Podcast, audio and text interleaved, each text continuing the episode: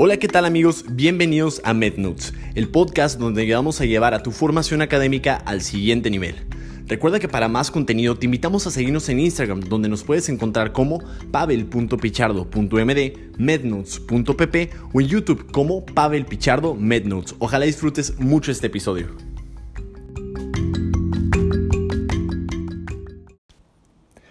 Hola, ¿qué tal amigos? Ojalá se encuentren muy bien el día de hoy. Este, pues bueno, me pidieron mucho este tema que es cómo exponer. Todos nacimos grandes maestros. Este, y alguna pregunta que siempre es bien recurrente como tal en, los, en la bandeja de entrada de los mensajitos o, o como tal, es cómo expongo mejor, ¿no? Yo creo que es algo que el estudiante de ciencias de la salud tiene que aprender a hacer porque el día de mañana te va a tocar exponer en clase, te va a tocar eh, dar foros académicos, te va a tocar exponer un cartel, te va a tocar ser ponente en un congreso, ¿no? Entonces, eh, además que el, hecho de poder aprender a tener facilidad de palabra te va a ayudar muchísimo para tratar con un paciente a largo plazo. Entonces, eh, primero voy, voy, a empezar este, este, este tema diciéndote que para comenzar, todos nacimos grandes maestros. Absolutamente todos nacimos realmente para enseñar. Y para esto, eh, pues a mí siempre me gusta citar un poquito de ciencia antes para que todo esto tenga sustento. Entonces voy a citar a uno de mis neurocientíficos favoritos eh, de Argentina, Mariano Sigman. Entonces, resulta que nos comentaba en, uno de, en, una de sus pláticas eh, que, por ejemplo, en distintos experimentos que hacen en Europa, el experimento principalmente consistía en lo siguiente agarras un grupo de niños y les enseñas sobre un conocimiento totalmente nuevo para ellos, un problema que no les ha tocado resolver hasta este punto, ¿no? Digamos que estos niños de, de 6, 7 años pues lo resuelven, les enseñas cómo hacerlo, pero por ejemplo, si tú detienes al niño, vamos a llamarle Luis, oye Luis, explícame qué es lo que entendiste. Normalmente los niños están cohibidos, no hablan mucho, prácticamente como que no, no se les da hablar con una persona que es jerárquicamente superior, pueden pensarlo así inclusive. Pero, por ejemplo, si tú le dices, bueno Luis, entonces mejor explícale a Federico, algo maravilloso pasa. Resulta que para empezar, se paran distinto. Sacan el pecho, las caras les cambian y no solamente hablan mucho, hablan un montón. O sea, a comparación de cómo lo hacen con el adulto. Con muchísima emoción. Y esto o sea, lo, que nos enseña es que realmente parte del por qué el éxito de las redes sociales es porque las cosas no nos saben si no las compartimos, ¿no? Eh, e, e, es importante mencionar también que entonces todos nos gusta compartir cosas, compartir información y de hecho hay un par de experimentos eh, extras que, a mí me llamaron mucho la atención. Por ejemplo, supongan que tienen eh, un niño, ¿no? A un niño tú le, le, le, pones una tarea y le das una recompensa, vamos a decir un malvavisco, ¿no? Pero ¿qué pasa si entra después de que ese niño aprende un segundo niño? Y ese segundo niño tiene que resolver algo. Ojo, si este segundo niño realiza la tarea, va a tener una recompensa para él mismo, no para el primer niño que está en el cuarto. Entonces, ¿cuál creen que sea la naturaleza del niño pequeño?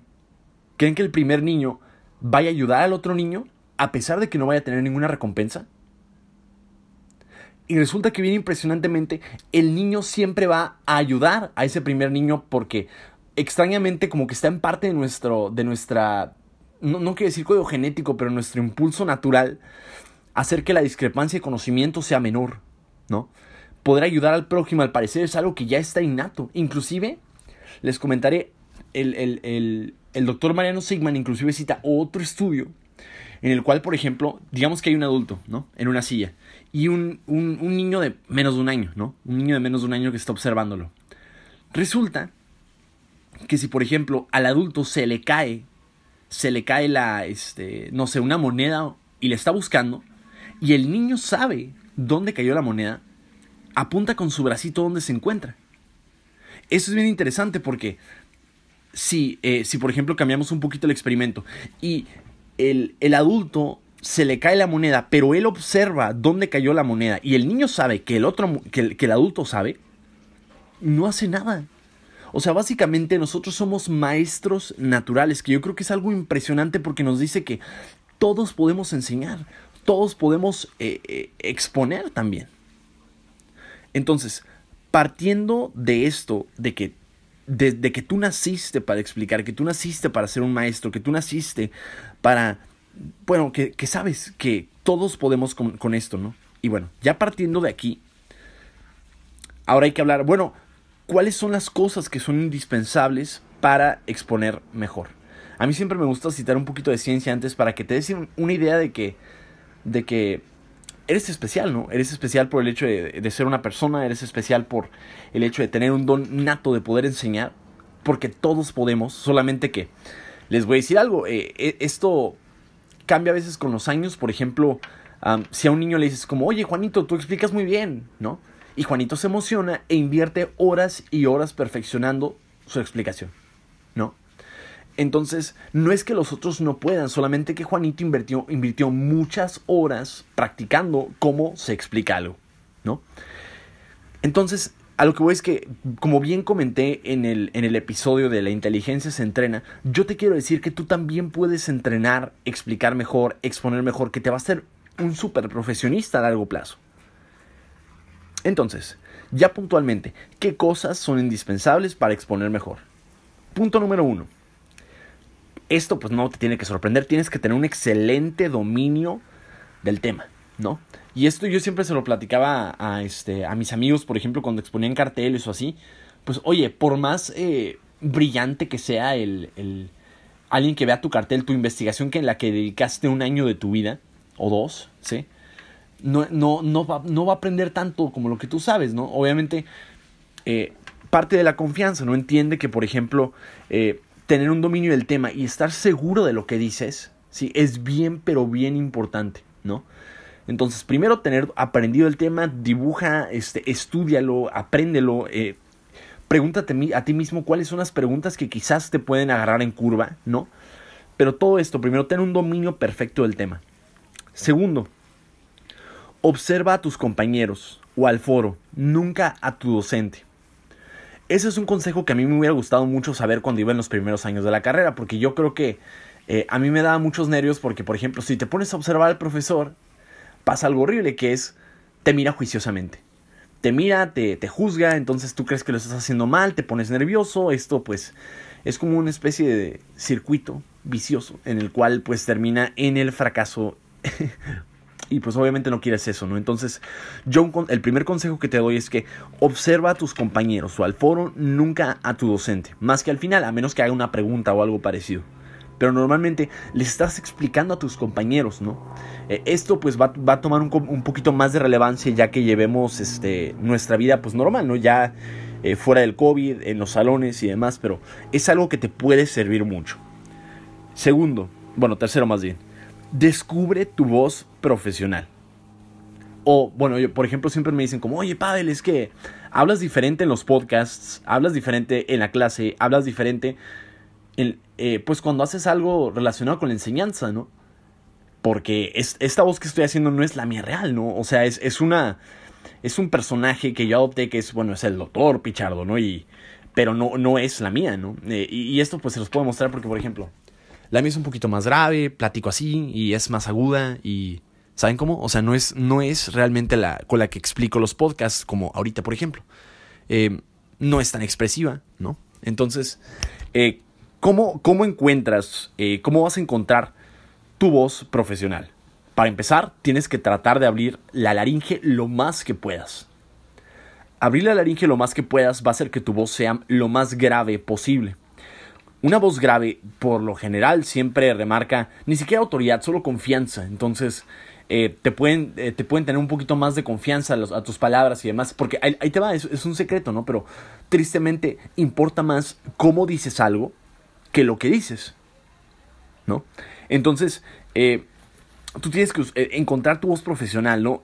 trata de abrir la laringe lo más que puedas. Yo, por ejemplo, si lo exagero, está medio, medio extraña, pero, pero yo encontré mi punto en el cual me siento cómodo hablando, que yo sé que es más grave de lo normal, que es la voz de doctor, que es la voz de profesor, ¿no?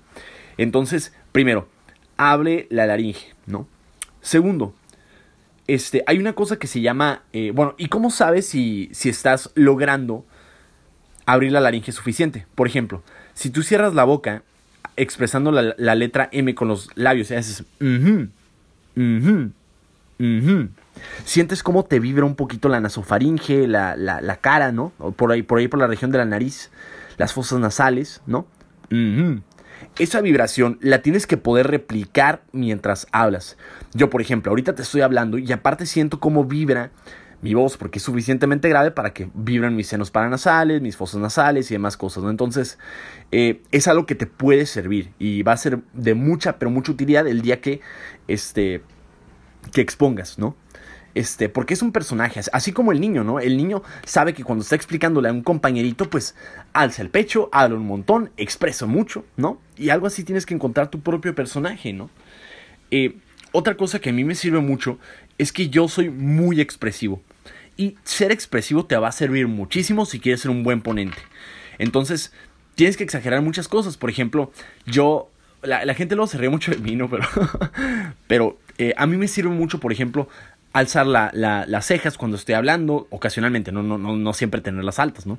Expresar con las manos, obviamente este, lo, que, lo que expresas con tus manos, con tus cejas, con tu boca, todo tu lenguaje corporal es bien importante.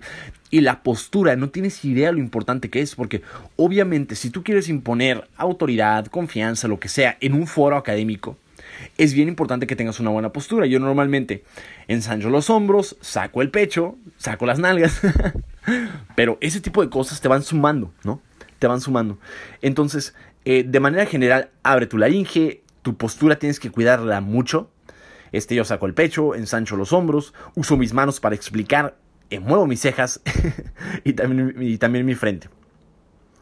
Y como bien dijimos, ¿no? Es más importante cómo lo dices que lo que dices.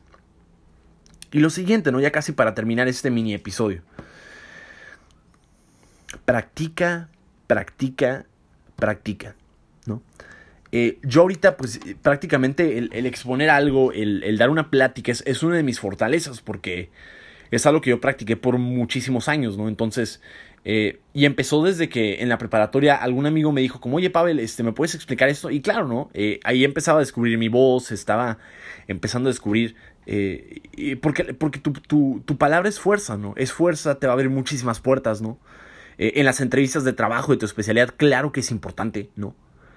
Este, y practica, practica, practica, ¿no?